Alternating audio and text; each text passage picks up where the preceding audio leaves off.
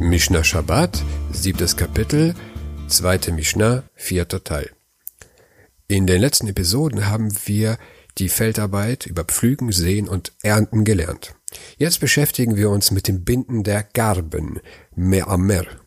Zur Erinnerung, die 39 Arbeiten am Schabbat werden nach den Arbeiten definiert, die zur Errichtung des Mischkans dienten. Im Mischkan befand sich das Schaubrot, deshalb müssen wir uns mit allen Schritten der Feldarbeit beschäftigen. Also das Binden der Gaben Me'amer.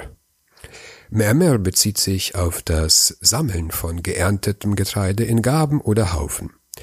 Ähnlich verhält es sich mit demjenigen, der gepflückte Früchte sammelt und sie in Kisten oder Haufen legt, wie mit demjenigen, der abgeschnittene Äste oder Schilf sammelt, um sie als Brennstoff zu verwenden.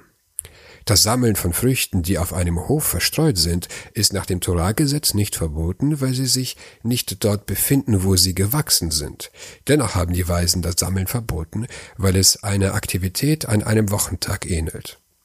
Man darf jedoch einige wenige Früchte sammeln und sie essen.